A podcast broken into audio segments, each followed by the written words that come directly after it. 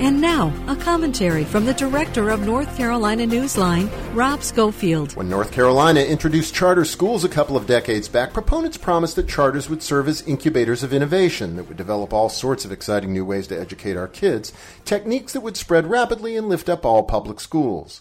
Today, we know that sales pitch was bogus. While lawmakers continue to pass legislation expanding charters, the record of the existing schools has been decidedly unimpressive.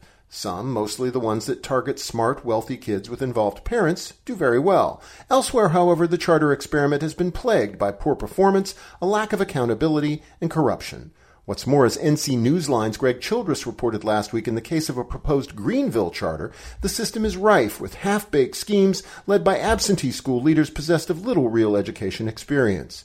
The bottom line, running a truly successful school is about more than having a leader with charisma and marketing skills.